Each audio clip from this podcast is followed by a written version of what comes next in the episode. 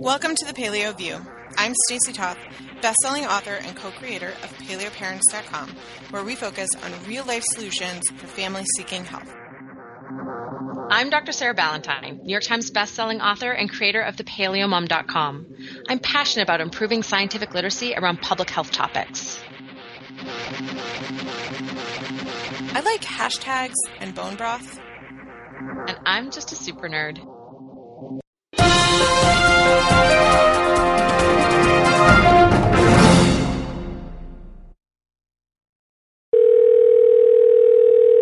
Listeners, we told you we'd be back. And look, I'm even saying hello to you first. Is this, This twice is in a row? like- I think this is three times in a row. This is like it's the new thing. I it's like the I new- like them.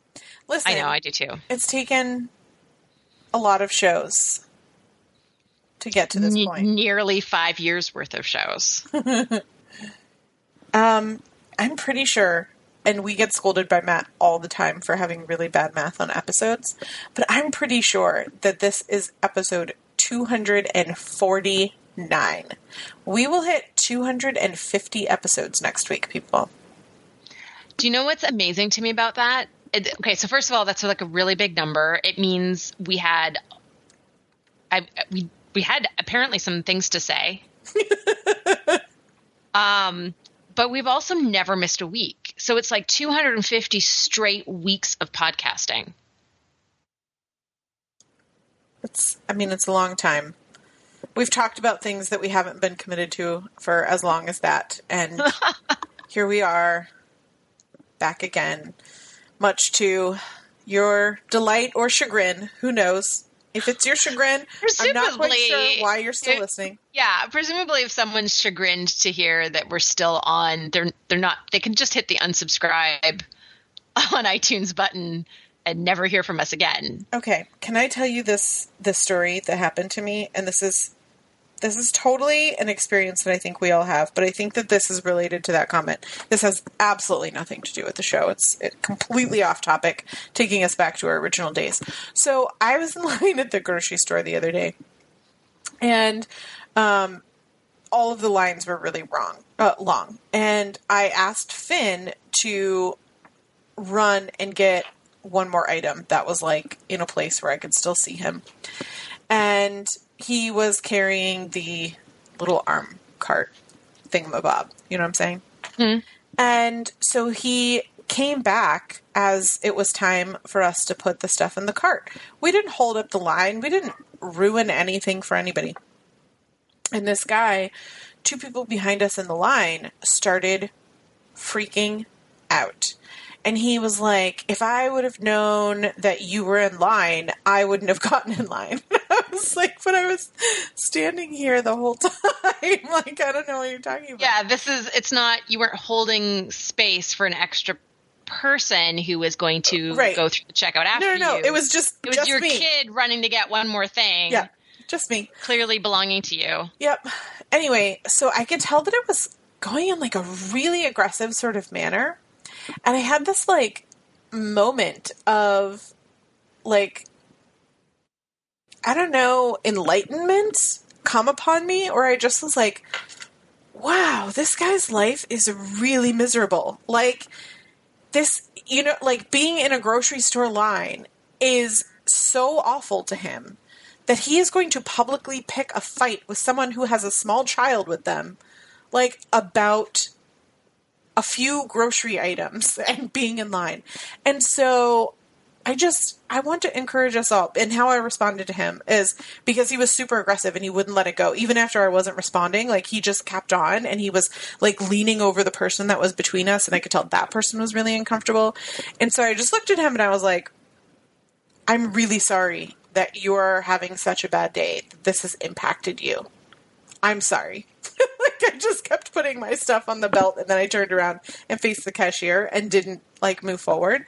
Um, and that was the first time that I've said I'm sorry intentionally in a while. I'm, I've pa- had this like pact with myself to try to use different words other than I'm sorry because I felt like um, everyone around me is using it too much and I was as well. And so um, I like thoughtfully and intentionally used the word, and it was really interesting to see that exchange.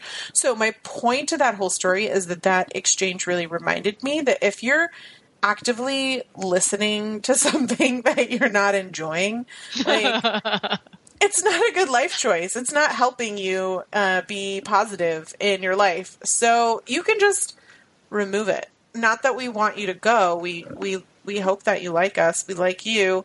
Um, but if it's not working out, no hard feelings. It's okay. The other perfectly acceptable option, because the show notes always have timestamps in them for mm. our discussions. If you like when we answer questions and you don't like when we have our little personal chit chat at the beginning of the shows, you just fast forward through it. It's fine. Our feelings aren't hurt. I mean, our feelings are a little bit hurt, but mostly we're okay. We're we're we're grown ups. We can take it. So yeah, we don't we don't chit chat too much anymore. So, but we understand. That's true. We don't chit chat as much as we used to. Um, mostly, I think because we're we're, we're both uh, going through crazy times. Crazy time. Uh, can I tell you about my crazy time? I want to hear all about it. So Friday evening at five minutes to six, I turned in the rest of Paleo Principles. Woohoo! And I had uh, I had had a phone call with my publisher, and then I had a long ex- uh, email exchange with my um, editor. And because I've been turning it in, um, you know, this was one of the like it's another beast of a book. It's actually going to be substantially longer than Paleo Approach, if you can imagine.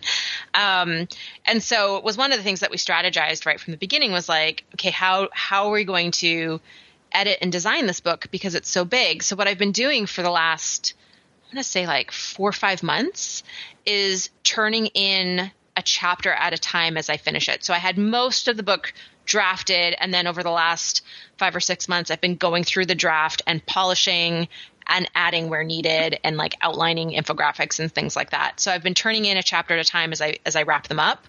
So they've been editing the book while I've been finishing writing it. Um, so what's great is I got edits today.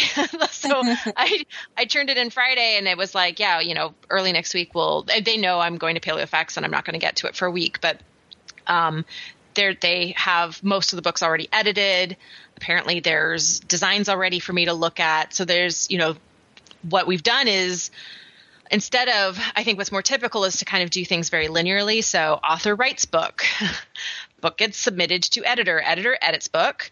Author goes through edits. Book goes to design team. Design team designs book. Author approves designs then copy editing and then all the little minutia and this is sort of this like even the copy editor's already been in the book. So there's um it's sort of have it's a lot more multitasky so there's a lot of different hands all doing different pieces of the book all at once. Um, but the good news is um, that it's you know completely on track. Um, so we go to print at the end of july so i'm up for you know two and a half pretty intense months. Um, but then it the release date september 5th and that's going to happen. So um, I wasn't sure because I didn't, you know, it's it's sort of been a black box. I've been turning in chapter at a time, and they have been not bothering me and not giving me edits because they wanted me to finish the book first. So um, I was like, boy, I really hope they're doing something with all this material as I turn it in, and turns out, yep, they were. So, um, so it's well, good. Think, so I think the important part for the listeners is, you know, how you are really striving and working towards getting them the the product by the time that was anticipated um, and it sounds like that's that's on task which is super exciting for for everybody because i am um, uh, well i'm really interested in the audio which probably won't be ready from day one but nevertheless we all we're hope, we we're all hoping. want it in our hands so um, the plan is that basically as soon as the book goes to the printer, there's about five to six weeks. One of the great things about um, our publisher is the books are printed domestically, so there's a really short time time turnaround between when the books go to print and when they can be stocked in warehouses. So compared to, you know, the big publishers that that print in China, there's like 6 to 8 months between when the book is actually done and submitted to the printer before it's actually in bookstores. And because Victory Belt prints domestically, we we have this really really short turnaround time. Um, but the plan is to basically go straight from that to uh, recording the audio. It's going to be, I, I, think we were talking about this last week in the show. It's going to be an abridged version. So, like, I'm not going to be reading out 233 recipes.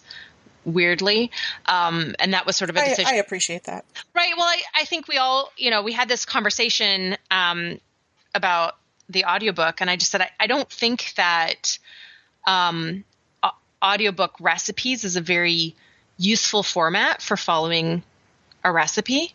Um, and then there's various like tables of right like here's the nutrients and nuts and i have you know recommended daily allowance tables and stuff like that. So there's there's various places of just information in tabular form. And i'm like i don't think that reading that also is a thing that's going to help people. So what we're doing is we're call, basically calling it an abridged audiobook. It's still going to be the vast majority of the main narrative, um, but we get to cut out um, tables and you know long strings of just me reading numbers and and not you know and cutting out the recipes to make it really flow. So it is you know a, hopefully a pleasant audiobook to to listen to. Um, i'll have to figure out how to stay energetic for eight hour recording sessions. But um but yeah so that I don't know how long it takes to edit when it's once it's recorded and how long right formatting and stuff like that takes, but I'm cautiously optimistic. I think the plan right now is to be able to have that ready for the release date. Well, that's sooner than I expected. That's awesome. Yeah. So, I mean, I, I this will be my first audiobook. So it's my fourth book. I feel like ah, I'm old hat at this whole writing a book thing. Although they're all hard. I don't I don't know why I think it's going to get easier. Um, but this is my first audiobook, so that's going to be the big learning curve for me this time, and is just understanding. I mean, I've done um, I've done some uh, you know recording studio recordings type stuff before. I did some of that for filming um, the Paleobites television pilot. So that whole part of it, I sort of I have a fairly good sense of how that looks and how that's going to go. Um, but in terms of, I mean, how how carefully things are edited, how how good do I have to be when I read? That's my big question. I don't actually know the answer to that yet, but uh, we'll see. We'll see. So that'll be that'll be my fun new thing that I get to learn on this one. Sweet. Well, we do have a topic for this week, which we've postponed like a bajillion times. So I'm excited to actually talk about it. This is a question that we have nearly centered our show around several times, and it's been bumped for various things a few times now.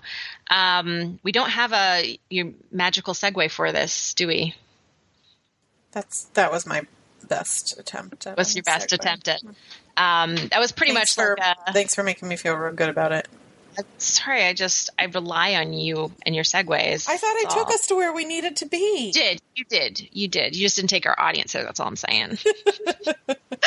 yeah, so we we've had this question for a while, um, and I one of the things that I like about this question, and it's been one that we've been meaning to to tackle, is there's sort of two elements to this question. Um, so this is from um, a, a, mother who is sort of struggling with one of her kids having eczema.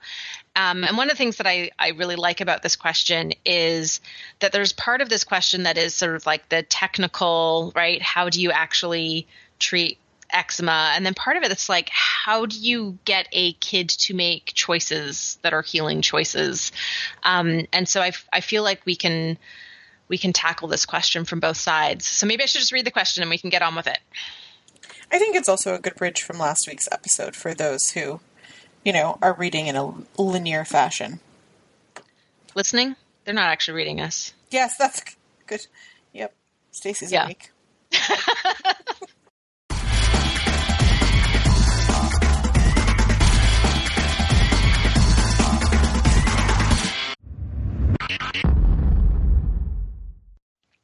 So our listener writes, I'm a mom of four boys, two of whom have eczema. My 11 year old is really struggling lately. He has had eczema for years, but it is getting worse. He has discoloration on his arms due to the eczema and since July has had recurring skin infections. The doctors, pediatrician, and dermatologist have no other suggestions besides creams and oral antibiotics. I asked about tips for trying an elimination diet or further testing for food sensitivities and was told that diet doesn't make much of a difference, which I don't believe. Do you have suggestions on how to proceed? Should we start with an elimination diet, paleo, or should we have further medical testings or testing for food sensitivities? He had basic allergy testing a few years ago, and that was negative. We use natural skincare and cleaning products. He also has a history of being on antibiotics quite a bit in the past, frequent ear infections and ear tubes as an infant, then eight or more bouts of strep throat about four years ago. He has been on oral antibiotics three times since July for the skin infection, and another time we waited to fill a prescription and just used a prescription antibiotic ointment, and that helped for the most part. I hate for him to be on antibiotics again, but he showed me tonight that he has some spots and that are severe and look infected again. I'm desperate for some advice. I'm working on going paleo myself, but I'm not 100% at this time. Any suggestions on how to help the family get on board? I recently found your podcast and keep hearing about the Paleo Family Toolkit, but it seems that isn't available anymore. Any tips would be appreciated. Thanks. So my heart hurt for that kid as we read off the number of issues that um, has been ailing him.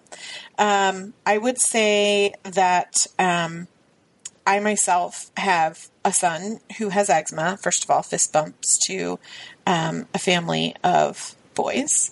Um, but I think first and foremost, you know, my my recommendation would be um, to approach it together. So I think um, my children really appreciate when we say we're going to do something together as a family, and we've done things like. Um, what we call a junk food reset, which is kind of like our family's version of a cross between a whole 30 and a 21 day sugar detox, um, or what looks like either phase two or phase three in real life paleo, um, where we stick to clean eating for um, a committed period of time between us as a family. And we say what, what we're going to do. And in the case of, you know, eczema, I would recommend, um, and I'm sure Sarah can talk about the science of it, a couple of additional um, removals from the um, table, so to speak, um, from the rotations for anywhere from two two weeks to 30 days, however long you think you can get your kids to, to commit. When I did it, I asked my kids for 14 sleeps because 30 days would have seemed like too long for them. Um, and I was able to see results in my um, middle son who has eczema in that time frame, although we were able to see better results um, kind of at the four to six week mark.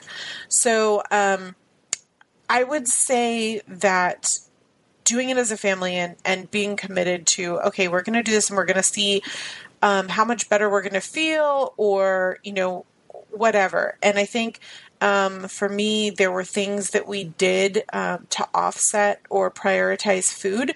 So instead of feeling deprived about the lack of grains or the lack of dairy, the lack of sugar, which are going to be like the most inflammatory foods. Um, I focused on okay, well, we're going to get a new game as a family, and this week and after dinner, we're all going to play the game together as a family. And then maybe if you're used to, you know, sitting on the sofa watching TV, eating popcorn after dinner, um, you're focused on a different activity and kind of changing your habits from that perspective, which I think is a lot easier when you're trying to break something like a food habit.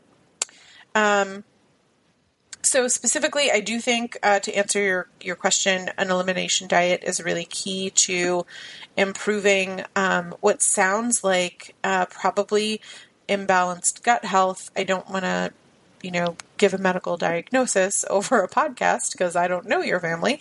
Um, but the list of ailments that were read off and the you know heavy use of antibiotics would lead me to believe that um, there's there's some uh, dysbiosis of, of some kind, and I'm sure Sarah can can talk about the details of that. But um, you know, from from my perspective, I think the more that you can um, focus on those those healthy habits in general, and and positive things and doing it as a family.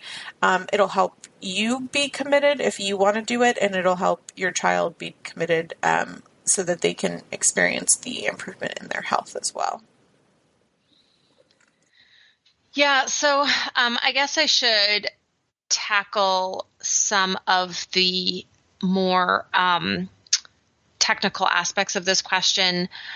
Um, eczema it you know it's really hard to draw a direct link between eczema and food sensitivities um, and a food sensitivity is different than an allergy so an allergy is when our bodies have uh, make IgE antibodies against a protein in that food or, or what's called an antigen in a food antigen um, we can produce different types of antibodies against that food, um, and those are not allergies. They don't show up on allergy tests because it doesn't create histamine.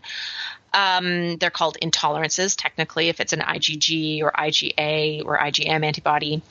Um, and then there's also other ways that we can react to foods that have nothing to do with antibody formation, and those are more broadly called food sensitivities. Um, there is some indication in the scientific literature that um, common food intolerances, um, and they look really they look at like the top eight allergen foods um, are related to eczema. We know that eczema has a much higher occurrence rate in uh, kids who also have food allergies, um, and there's a lot of anecdotal evidence to suggest that, uh, like, and beyond the paleo community, right? So, you know, ditching top eight allergy foods for eczema has been a thing for decades um, in terms of alternative care, and it, it's often extremely effective. Um, it was actually um, eczema along with um, another skin condition that brought me to paleo in the first place. And I have not had eczema since my first two weeks on paleo. Um, and my kids, um, who both had patches of eczema, have not had eczema since going gluten free. Like they didn't even need to go completely paleo. So the idea of eczema being diet related is not crazy, although it's clearly also more complex than that. So the current thinking with eczema is uh, it used to be thought of as being a sort of primary immune function disorder. So the immune system is attacking the skin, and it's not thought to be that anymore. It's now thought to be some kind of um, barrier abnormality or barrier dysfunction of the skin that is allowing toxins and irritants and antigens into the deeper layers of skin. So the, the skin is not working very well in terms of its barrier function. So it's not working to keep what should be outside the body out and what's inside the body in. Um, and that that leak, you know, it's like leaky skin. We talk about leaky gut a lot, but eczema is basically leaky skin. That's what primes the immune system, and then the immune system perpetuates the eczema patches.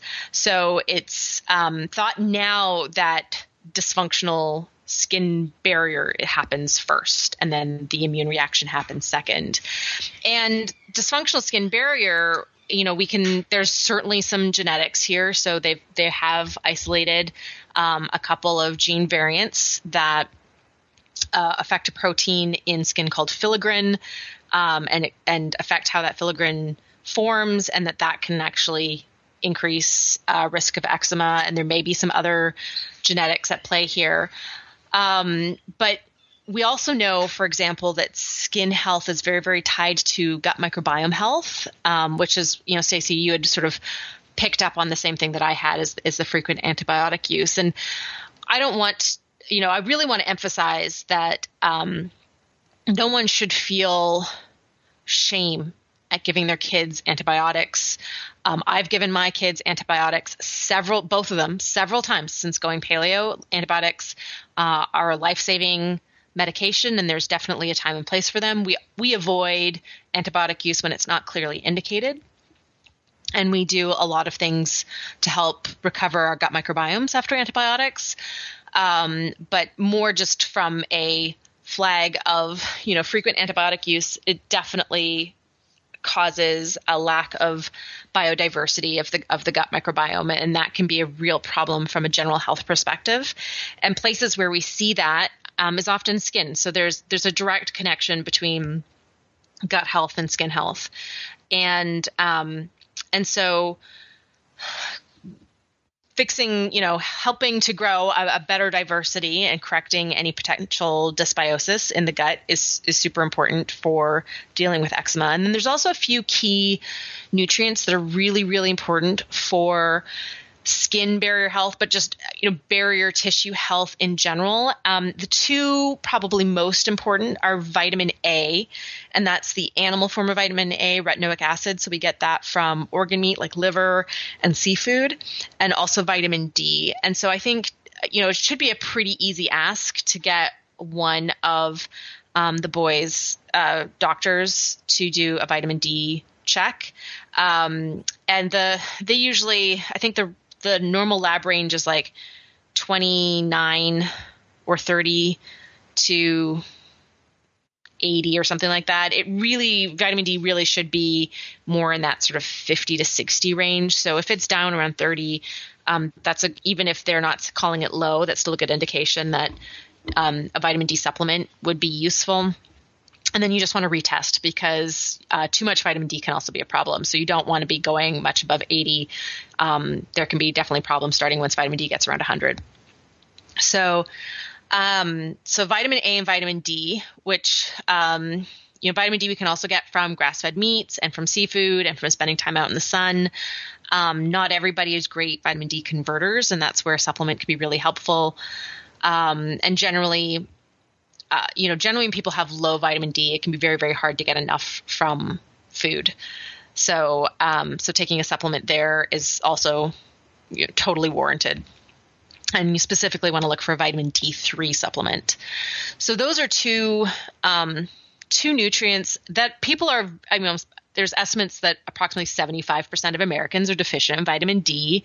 Um, something like 57% of us don't get enough uh, vitamin A, and that's even including, you know, r- what's called retinol equivalency. So that's looking at, you know, beta carotene other carotenoids that can be converted into vitamin A. But conversion is like five to six percent, so it's it's actually pretty inefficient.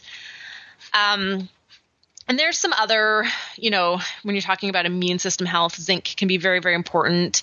Um, zinc is also very good for for skin health. So there's some, also some minerals um, that can be very, very helpful. But zinc sort of stands out, and making sure that um, the boys are getting enough protein, um, especially glycine, which is rich in collagen. So you could be doing something like Vital Proteins collagen peptides, which you can mix in just about any liquid, um, or making gummies with gelatin, or making homemade bone broth.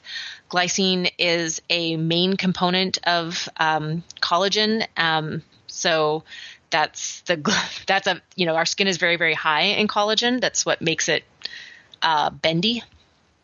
So uh, glycine is very very important.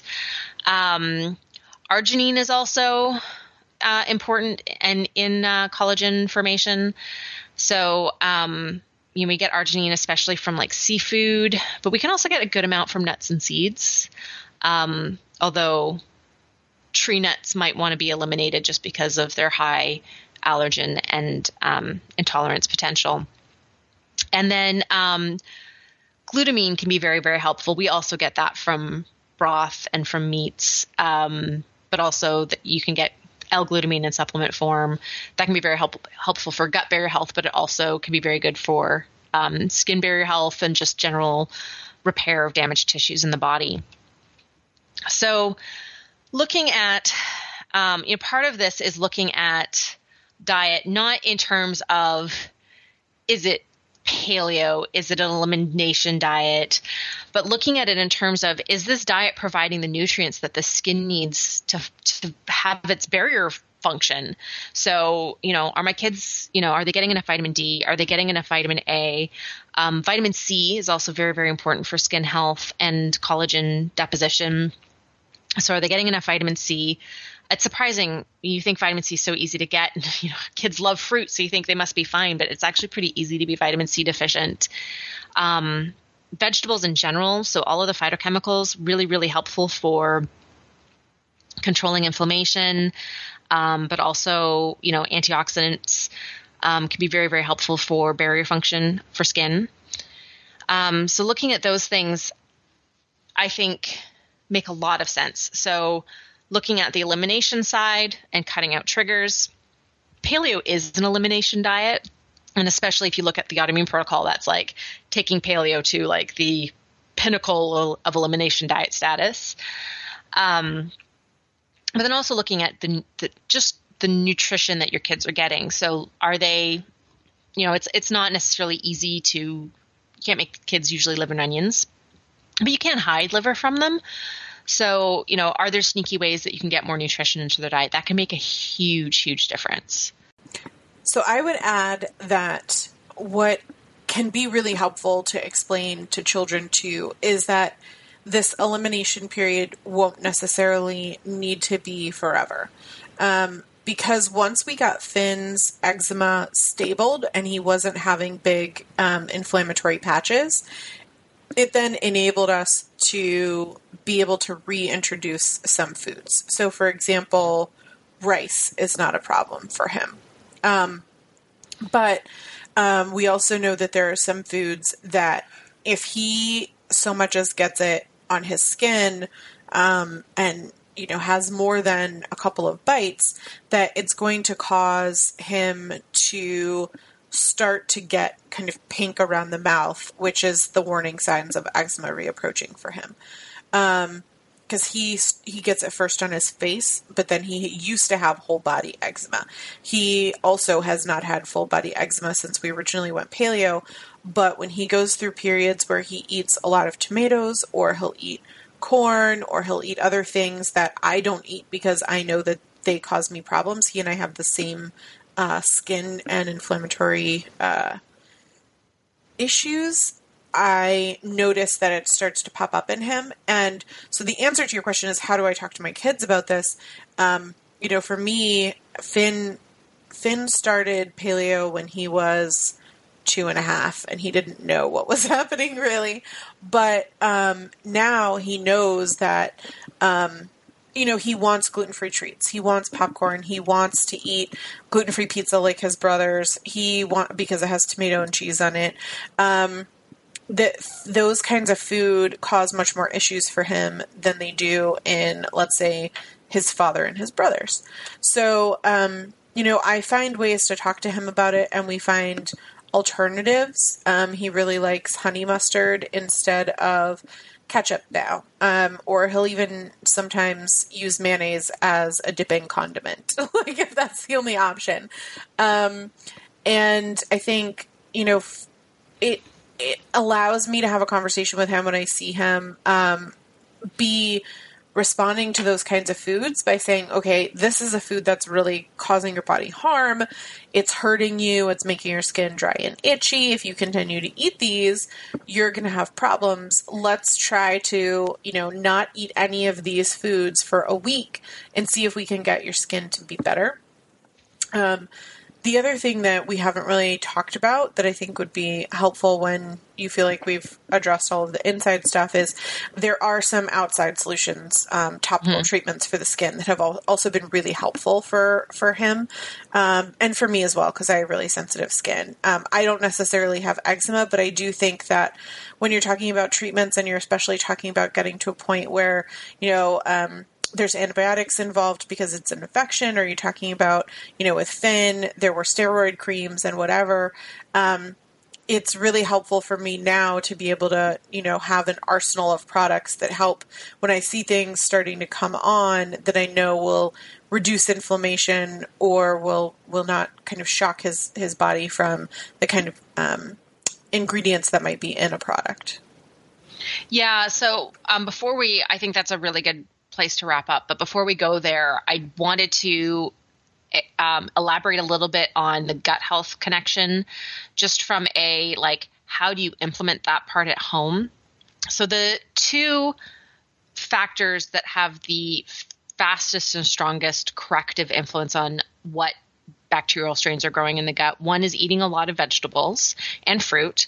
Um, but so, you know, a diet rich, rich in fruit and vegetables, which is something that you're going to do with paleo, but it's also something that you can do on your way to paleo. So as you, you know, say, hey, we're, we're, we're going to do, uh, we're going to, like with my kids, we did gluten free first, and then we did, uh, we did gluten and legumes. Legumes was not a hard thing for my family to, to get rid of. We didn't eat a ton of them beforehand.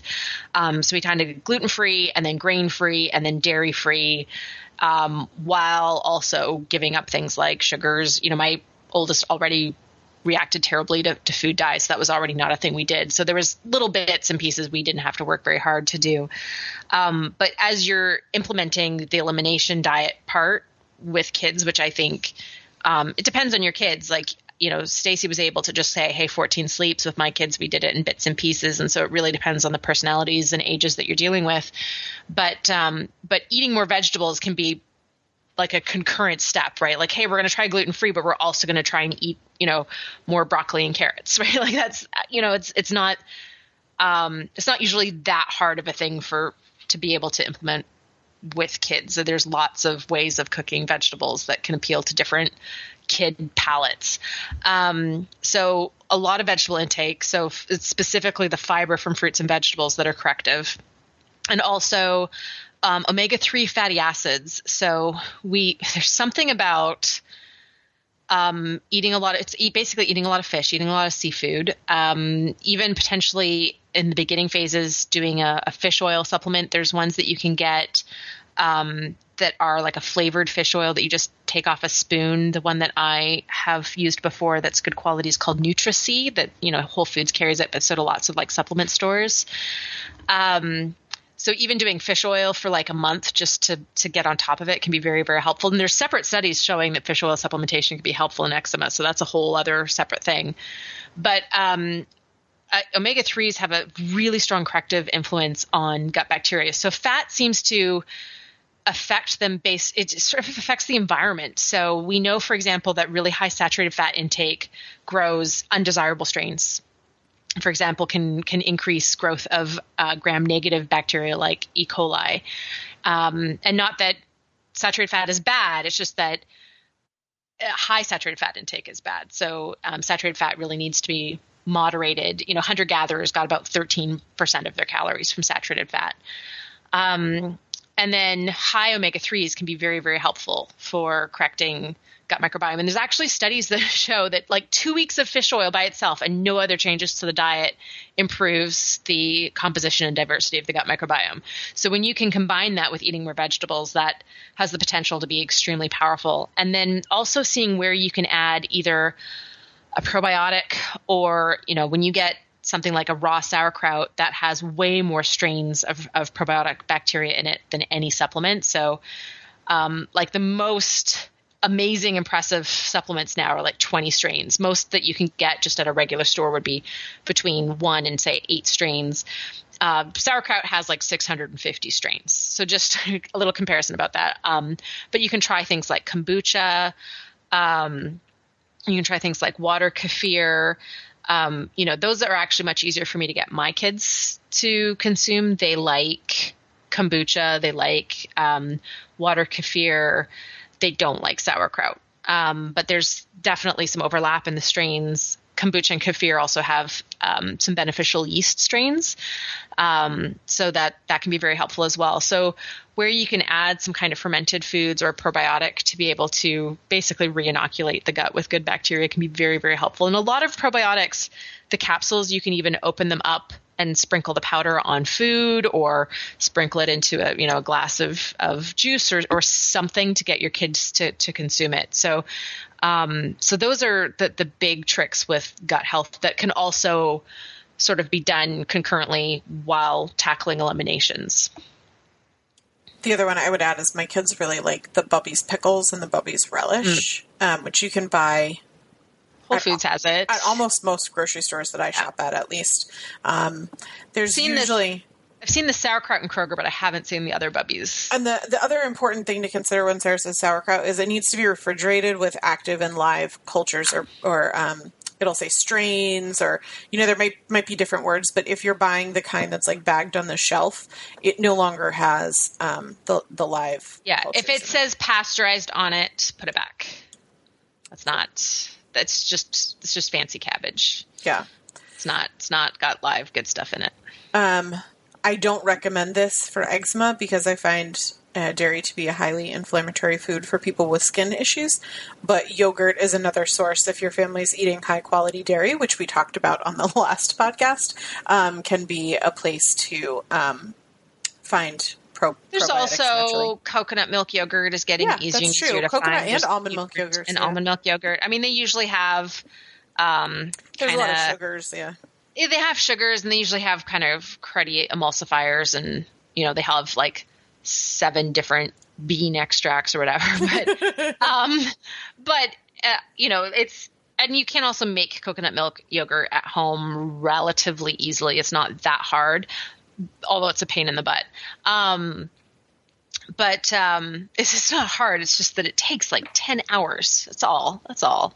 Well, I think Uh, if someone's jumping into paleo, it's a lot to ask them to make Right, their to make your own milk yogurt. And I- natural starters and all that kind of stuff. So. I think that um, you know buying a coconut milk yogurt, even if it's got more sugar in it than you would normally want, and even though it's got some emulsifiers that are not great, as a here's what I can get that has probiotics into my kid, and here's what we can do that is a stepping stone towards paleo. Like I think that's fine, and my kids um, will go through phases where they really want yogurt, and I'm like, you know, their diet is so clean. Otherwise, I tend not to worry about the like one item that they have that's maybe slightly suboptimal. Do you know what I mean? I agree. That's uh, that whole idea of transition, and I did write a book on that. If uh, people who are listening are trying to jump in, um, Real Life Paleo does address that that slower transition and kind of worst offenders. But for me, I would say with the specific experience I have with Finn, his trigger foods, for what it's worth, are dairy and nightshades. Um, he responds to popcorn, but in a different sort of way. Uh, corn in general, um, but in a different sort of way. So I don't know if that's eczema related. But his eczema flares um, if he eats a lot of dairy or a lot of nightshades. So those are the two that when you're prioritizing if you have a skin condition, um, those are the two that we immediately pull back um, significantly or remove. Uh, we, not significantly, we remove entirely when he starts to show signs of flaring. I don't eat um, nightshades at all, and I only eat um, very limited high fat, like heavy cream uh, dairy, unless it's like a special occasion or, or treat or something like that, because I too have very sensitive skin. So, just FYI. So why don't we wrap up with some natural skincare products that we've both found to be very, very helpful for sensitive skin? Cool. So um, I used to use the um, beauty balm. Shoot, why can't I remember the name? The Green past green pastures. Green pastures. Then there was all this kinds of drama about what kind of oils were being used in it and all that kind of stuff. But I would say if you've got some of that, if you're a listener and you already have it, um, that did help his um, eczema. He didn't like it, however, so it wasn't super helpful because he would refuse to put it on.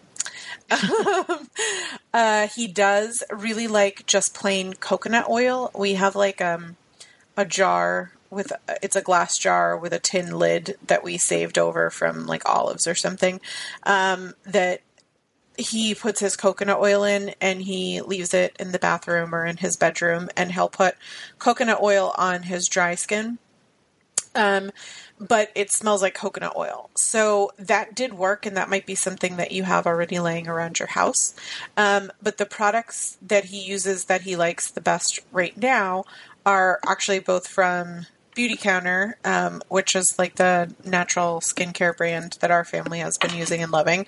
Um, there's something called a soothing baby oil, and um, it's not regular baby oil, which um, has all kinds of weird oils and sometimes petroleum and stuff like that in it. It's it's a mineral based oil and it's not fragranced. So I think that's why he likes that one the most. I think it serves the exact same purpose as the beauty balm and the coconut oil, except it just it doesn't have any fragrance to it. Um, and then there's uh, we've started him on using the baby product line from Beautycounter. So like when he takes a shower, his brothers use something different, but he uses the baby line because he has sensitive skin. Um, and I also use the baby soothing oil um, to remove my makeup, so I'm putting it on every single day as well. And I also use it um, if I have like dry patches on my skin or something like that. So I have a different collection of products that I have really fallen in love with for eczema, and also my um, seven-year-old will periodically get issues with keratosis pilaris, which is a slightly different skin condition. The mechanisms behind it are a little bit different, but I have found um, that the same sort of skin products that work well for um, my skin issues and my kids' skin issues work really well for for that. Um, so one is um, actually there's a company called the Eczema Company, um, and they do some you know natural fats, you know tallow and olive oil type you know tallow balms, and then they also have um, a product that has um, beeswax and manuka honey in it that's a really really lovely thick soothing cream. And there's actually some separate research to show that manuka honey can be therapeutic for for eczema. And they've actually they spend a lot of time researching their ingredients um, specifically for eczema. Um, the other company that does products that are designed to be really healing and soothing um, that you are actually I think two other companies that use a lot of things like emu oil, which is known to be very helpful, tamanu oil, um, jojoba, shea butter, and these are these are actually all um, you know oils and fats that have a fair amount of, of scientific literature behind them. So um, one is Dragonfly Traditions, which does some really nice um, moisturizers, hand creams, um, and the other one is um, uh, uh, Buffalo Gal, um, which is actually her farm is local to me in Atlanta. And um, and she also does, you know, she's got a really nice one that's designed for eczema that has uh, her buffalo tallow, but also has emu oil and I think a couple of other ingredients. So um, I have generally found that the uh, sort of natural, nutrient rich um, plant, and a lot of these plant oils have so the the animal oils like emu oil and tallow have vitamin A and vitamin D in them, which is one of the reasons why it's so helpful for for skin barrier health. Um, and a lot of the plant oils are really really high in phytochemicals, which is why they're so good for skin health. Um, but they also have some really interesting like triterpenes, which um, are known to improve you know skin elasticity and help with a lot of these are uh, have chemical compounds in them that are highly anti-inflammatory, that speed wound healing, um, you know, that improve skin barrier health, and those are all things that you you want when you're putting something on eczema. So it's sort of um, it's super crunchy granola. Um, but those are the the products that um, you know like i actually you know they're the ones that i have in my car in my purse on every bathroom counter on my desk in the kitchen right? Those those are the companies that i have. Um, you know their their collection of products all over the place. Um, and i usually just reach for whatever's closest but they've been um, very very very good for all of our skin. Cool so I think the only other thing that I would mention to you is um, to consider cleaning products and um, like detergents and stuff like that. It sounded like there was more body eczema going on, um, so you might want to consider looking at some cleaner options for that sort of stuff as well. Just because harsh chemicals in general can be irritating on people with sensitive skin. So as you start to heal from the inside out, it will also alleviate the stress on the body and the skin if you can, you know, alleviate it uh, on the outside as well. Um, and I just want to totally back up what Sarah was saying about collagen and different kind of supplements um, that could potentially um, speed up the process and that's something you can put in anything anybody drinks without having any sort of residue or flavor. Some people tell me that they can taste it, but I think it's just in their head. I think if they uh, seems to be like tasters and non-tasters. Um, I, you know, like I put collagen in my tea and in my coffee generally. Um, I I think I can taste if I put it in just plain water. I think I can taste it. Do you ever Yeah, put I it in just water? No, no, I would never put it in plain water. That's weird. Yeah. If people are doing that, then maybe that's why. But like, you can put it in tea, you can put it in a smoothie, you can put it in your coffee. I've put it in just about anything, and I can't taste it. I would not have put it in just plain water, but um, yeah, I, I think that you know focusing on um, just getting in as much nutrients to help heal the gut is going to be the best thing. And then once you're at a point where you're seeing you know improvement in stability and um, gut health uh, in general, you'll you'll know because you'll you won't have infections, um, whether they be you know ear infections or skin or or whatever. I think that um, I kind of take for granted that I've had the benefit of my kids. I think all three of my kids have only ever gone on antibiotics twice, um, and and that's crazy town. like I have a, a you know a twelve year old, a nine year old, and a um, seven year almost twelve year old, nine year old, and a seven year old, and so. For me to say in all those years, uh, we've only ever purchased antibiotics for the kids twice.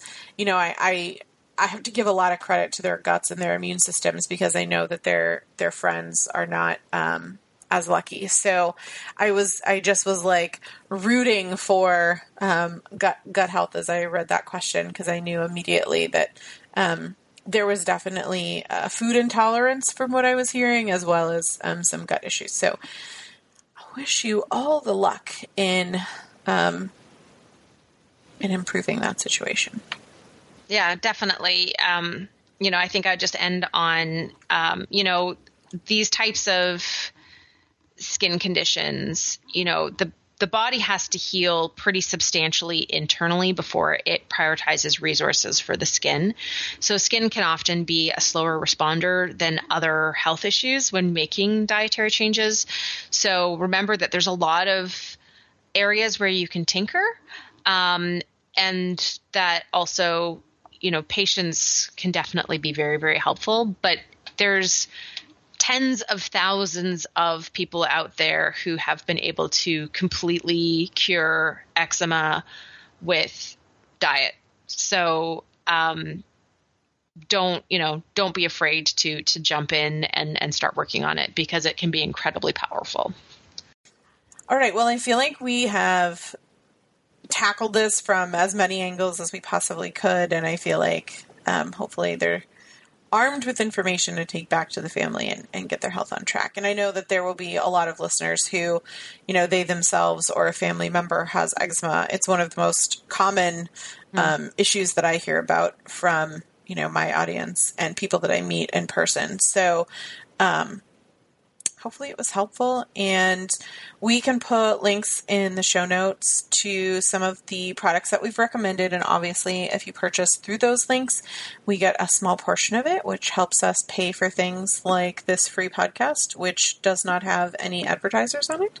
Um, so we appreciate any support that you give us and uh, for the fact that you hung in this long because we gave you an option to, to dip out at the beginning and you're still here so true Thanks we for that. totally we totally gave people that out at the beginning of the show uh, thanks for listening and we'll be back with something special next week Thank you for listening to the Paleo View.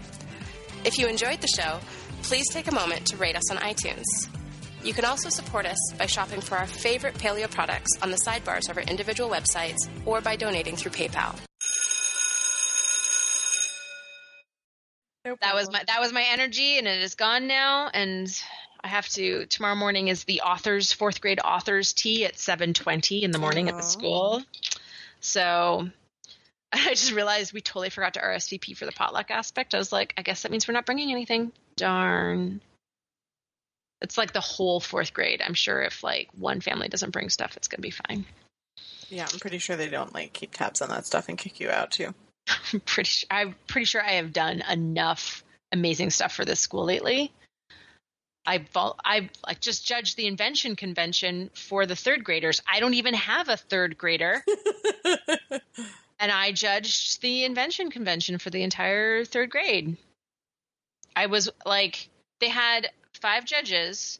Three of them were um, uh, county school employees, and then two parents they were able to get. I was like, all right, it's fine, totally fine. It's good. They they at least provided coffee. Bribe me with coffee, I'll do it anytime. okay, this is now me talking because I'm too tired to stop talking.